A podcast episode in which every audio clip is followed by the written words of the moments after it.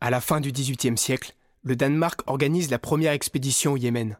Cette compagnie, composée de cinq savants, va parcourir le Moyen-Orient et faire de nombreuses découvertes. Voici le récit du seul survivant de cette aventure, l'astronome et mathématicien Karsten Niebuhr. Épisode 12 De Babylone à Copenhague.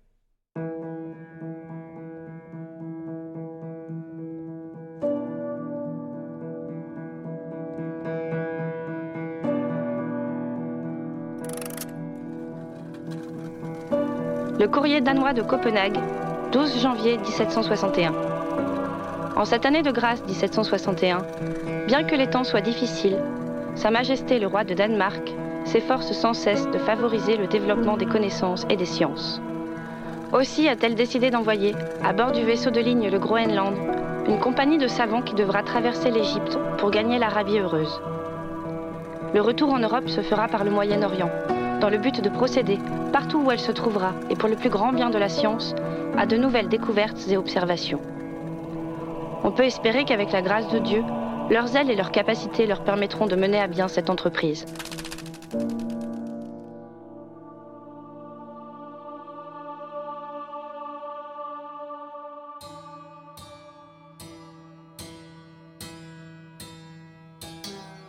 Mon voyage se poursuit. Merched Ali, Erbil, l'antique Arbel où Alexandre livra l'un de ses plus durs combats contre le roi de Perse. Et au début 1766, je suis sur la route de Bagdad en compagnie d'un ânier arabe. Il possédait un vocabulaire d'insultes paillardes tel que je n'ai rien entendu de semblable au cours de mon voyage. Contrairement aux autres Arabes qui ne parlent jamais de leurs femmes ni de leurs filles, cet homme exprimait à chaque instant le désir de voir toutes les femmes de sa famille, mères et grand-mères, jusqu'à la cinquième génération, y compris souffrir les derniers outrages de la manière la plus déshonorante. Le 9 janvier, j'entre dans Bagdad. J'y reste un mois et décris les maisons, sans fenêtres, les petites places que le soleil chauffe comme des fours, les tours d'aération qui amènent l'air frais dans les chambres obscures. Je fais mon travail habituel, plan des rues, fortifications, histoire de la ville. J'entends parler d'une caravane en direction d'Alep, qui fut pillée juste avant Damas. Je décide donc de remonter plutôt vers le nord, le long du Tigre, cette route étant un peu plus sûre que par le désert. Cette fois, je voyage en compagnie de 30 juifs, pauvres et sans armes. Nous sommes le 3 mars, et c'est de nouveau la saison des pluies. Les affluents du Tigre ont grossi, et comme il n'existe que peu de ponts, le problème se pose chaque fois de les franchir. Quelques jours plus tard, nous faisons halte sur la rive gauche du fleuve Zab. Là, la situation paraît vraiment désespérée. À cause des pluies torrentielles, l'eau est si profonde qu'il est impossible de traverser le fleuve à cheval. Le seul moyen de le franchir étant d'utiliser des barques appartenant à des gésides, qu'on appelle adorateurs du diable, et qui habitent un village sur la rive opposée. Ces kelecs sont construits avec des pots de moutons remplis d'air et attachés à un radeau. Leurs propriétaires n'inspirent guère plus de confiance. Il faut prendre garde de ne pas jurer en leur présence et à ne pas prononcer le nom du diable, car leur colère devient telle qu'ils font chavirer l'embarcation. Je règle au passeur le prix demandé et offre même quelques pièces de supplément pour qu'il se procure un kelek dont toutes les peaux soient à peu près gonflées. La traversée commence. Chevaux et mulets nagent tant bien que mal. Les ânes doivent porter sur leur dos une peau de mouton gonflée mais le courant en entraîne un qui se noie. Son propriétaire se prend à jurer et à menacer l'adorateur du diable, qui fait volte-face, va chercher les autres bêtes et les égorge devant lui. Une fois l'ensemble de la caravane transportée sur l'autre rive du fleuve, le reste n'offre plus d'incidents jusqu'à Mossoul. Nous traversons maintenant une région aux champs de blé fertiles et les villages sont plus nombreux. Nous arrivons dans la ville le 18 mars 1766. Je m'installe dans une auberge, sur les bords du Tigre. Le soir, je regarde passer les Keleks qui redescendent le courant de Mossoul à Bagdad. Il n'y a pas de navigation dans le sens opposé. À Bagdad, on détache les peaux de moutons et on les réexpédie à Mossoul, à Dodan, le reste de l'embarcation étant soldé comme vieux bois. Je reste là trois semaines pour effectuer mes observations. Puis de nouveaux départs et de nouvelles étapes se succèdent. Une caravane part de Mossoul pour Alep le 11 avril. C'est la plus grande de toutes celles que j'ai connues. 2000 bêtes, 1300 chameaux chargés de noix de Galles du Kurdistan, de soie des Indes et de Perse, ainsi que de lin de Bagdad. 150 soldats engagés par les commerçants et 400 voyageurs. On progresse tout le long de la journée dans le pays desséché des steppes. La nouvelle du passage de la caravane se répand vite par les petits villages, et chaque soir, des Kurdes à cheval font le tour des centaines de tentes pour proposer leur fromage et leur lait caillé. Nouveau départ, nouvelles étapes. Le 25 avril 1766, j'arrive à Mardin, où j'abandonne la caravane qui poursuit jusqu'à Alep. L'air sec des montagnes et l'eau claire qu'on y trouve me font du bien, et deux semaines plus tard, je repars pour Alep. Je traverse le Tigre, Diabècre, et visite la cité montagnarde d'Orpha qu'on dit avoir été la première ville chrétienne. J'arrive enfin à Alep le soir du 7 juin 1766. Pour la première fois depuis Basra, je rencontre des Européens bienveillants qui prennent soin de moi. Après une demi-année sous le prénom d'Abdallah, je reprends ma vraie identité. Je mets à jour mon carnet de voyage et retranscris les nombreuses histoires que l'on m'a contées durant les longs trajets en caravane. Je me rappelle encore de l'une d'elles qui m'a beaucoup marqué. Un après-midi, un paysan découvrit un trou dans le flanc d'un rocher de la région montagneuse de Mardine. Il s'y glissa et aperçut deux hommes assis devant une table sur laquelle se trouvait un trésor immense de pièces d'or et de pierres précieuses entassées les unes sur les autres. En voyant le paysan, l'un des hommes lui tendit un peu de noir de fumée et lui dit de s'en enduire les paupières. Le paysan fit ce qu'on lui ordonnait. Au même moment, il devint aveugle et ne recouvra jamais la vue. Cette histoire me rappellera toujours d'autres chasseurs de bonheur, Forschkoll, von Haben, Bauernfeind, Kramer, qui ont pu apercevoir l'Arabie heureuse le temps d'un éclair, avant que la mort n'enduise leur regard de noir de fumée.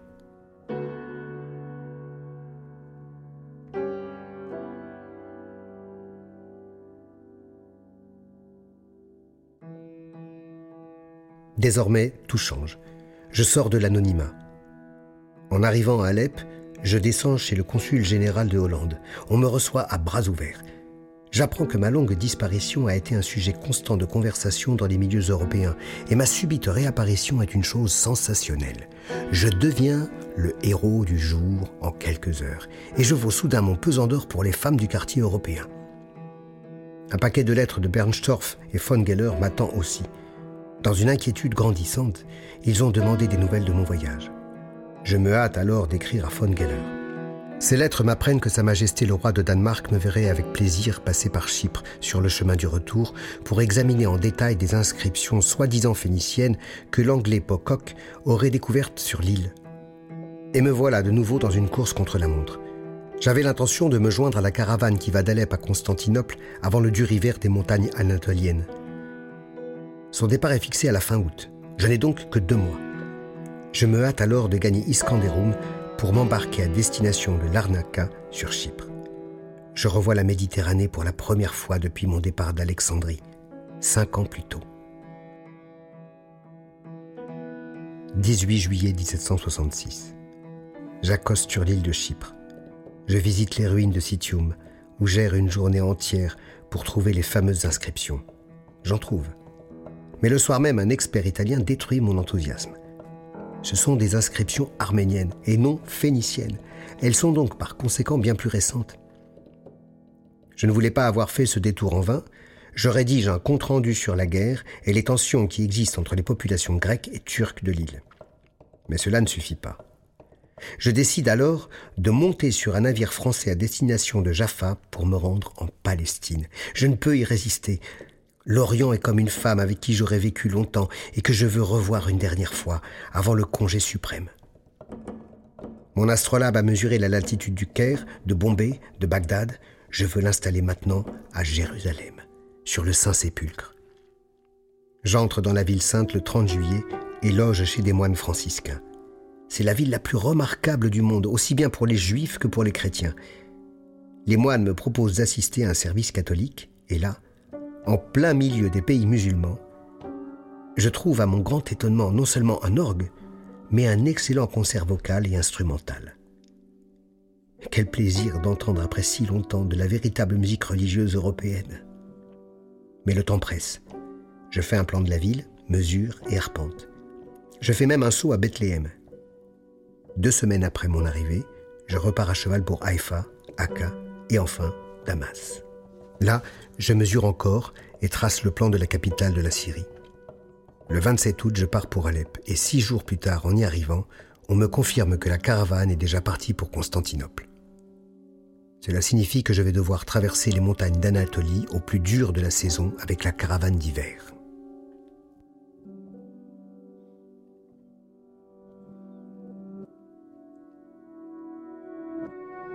J'attends fin novembre. La caravane se prépare. Elle se compose de commerçants grecs venus à Alep pour acheter des marchandises. Le 20 novembre 1766, nous partons pour traverser l'Asie mineure jusqu'à Constantinople. L'hiver dans les montagnes est aussi dur qu'au Danemark. Ce sont des tempêtes de neige. J'ai revêtu une épaisse fourrure en peau de mouton. La caravane progresse avec lenteur. Les chameaux avancent pas à pas sur les sentiers de montagne verglacés. Mais après avoir passé Konya et Bossa, la fin approche. Le 16 février 1767, me revoici dans la capitale de Turquie, Constantinople. L'été 1761, j'étais si amoindri par la dysenterie que je n'avais pu ni mesurer ni décrire la ville. Je décide de rattraper ma négligence, durant quatre mois. Au début de l'été, j'envisage sérieusement de rentrer à Copenhague. Quatre possibilités s'offrent alors à moi. Embarquer pour Marseille ou Gênes, voyager en voiture de poste en passant par Venise, ou encore par Belgrade et Vienne, ou rentrer à cheval en passant par Bucarest et Varsovie.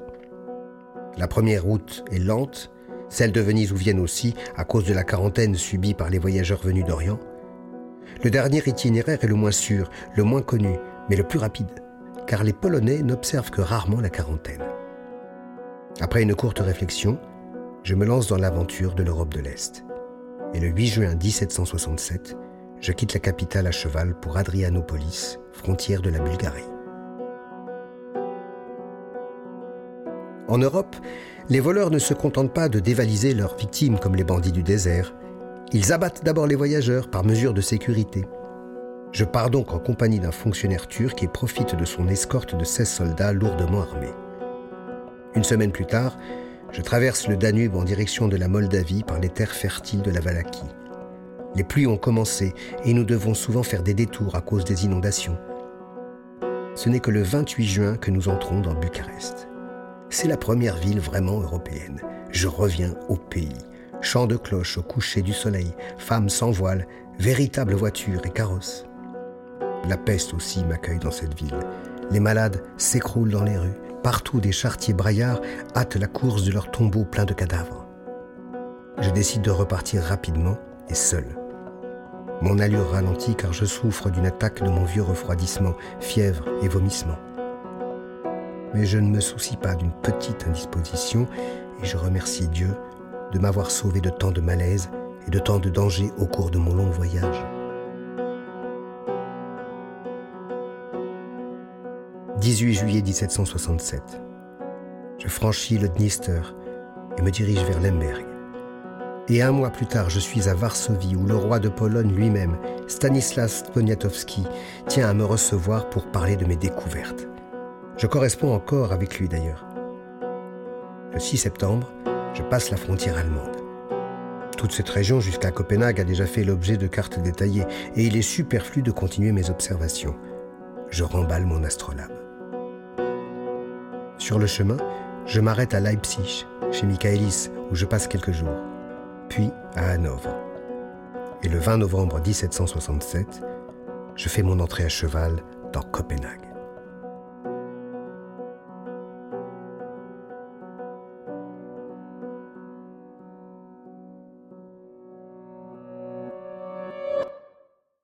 En janvier 1766, alors que j'étais à Bagdad, le roi Frédéric V est mort. Le jeune Christian VII, âgé de 17 ans, lui a succédé. Bernstorff m'explique alors que les temps ont bien changé depuis mon départ. Je m'en rends vite compte quand je vois la nouvelle de mon arrivée dans le courrier danois de Copenhague. Elle tient en une ligne. Le 18 est arrivé le lieutenant Nibourg, retour de l'étranger. Émouvante brièveté. L'accueil est loin de celui que j'ai connu en arrivant à Alep. Le voyage arabe est depuis longtemps chose classée, oubliée. Dans l'amphithéâtre des sciences naturelles du défunt Frédéric V, les collections de Forge-Cole pourrissent dans leurs caisses. On me nomme capitaine et j'ai l'honneur de converser avec le nouveau roi à sa table, de clore aussi les comptes de l'expédition. Après calcul, le grand voyage aura coûté à l'État 21 000 thalers. Est-ce un trop grand sacrifice sur l'autel de la science et de la culture? La statue que Frédéric V a fait faire sur la place d'Amalienborg a coûté six fois plus. Bernstoff me procure la somme d'argent nécessaire pour pouvoir rédiger une description de l'Arabie. Je me plonge alors dans l'amas des papiers de l'expédition. Vers l'automne 1772, mon travail paraît dans un ouvrage de 432 pages dédié au roi de Danemark. Il est écrit en bas allemand car je ne maîtrise pas le haut allemand des nobles. Le livre est mollement reçu, car trop spécialisé pour éveiller l'intérêt. Je décide alors de le faire traduire en français pour attirer un peu plus d'attention. Mais mes connaissances dans cette langue sont telles que je ne peux juger du traducteur, qui déforme tous mes dires. Dès sa sortie, l'ouvrage est mis au pilon et je perds alors toute ma mise de fond. Pendant ce temps, Bernstoff, mon seul soutien, est remercié par le roi et part pour Hambourg. L'indifférence entoure mes écrits et pour la première fois, j'envisage de fuir les troubles et les dangereuses intrigues de Copenhague. Je regrette la dignité du calme oriental, comme beaucoup d'Européens qui ont vécu dans ces pays. Je projette même une nouvelle expédition, cette fois en Afrique noire. Mais le manque d'argent étouffe mes plans. L'État refuse de participer financièrement à l'expédition, comme à l'édition de nos journaux de bord. Je dois vendre la ferme de mon enfance des marais d'Altenbruch pour éditer les gravures de Bauernfeind. En 1778, je sollicite le poste vacant de greffier dans la ville de Meldorf, dans le lointain Dithmarsk, à quelques lieues de mon village natal. Je reviens à mon origine, paysan. Il m'arrive cependant, les journées ensoleillées de l'été, de prendre mon vieil astrolabe et de partir à travers les polders pour des randonnées de plusieurs jours.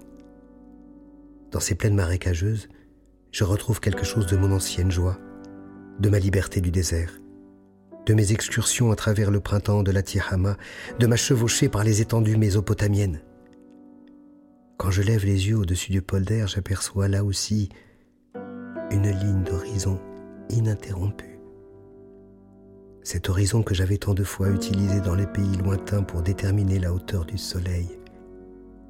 L'horizon véritable, qu'on ne découvre qu'en mer ou dans le désert.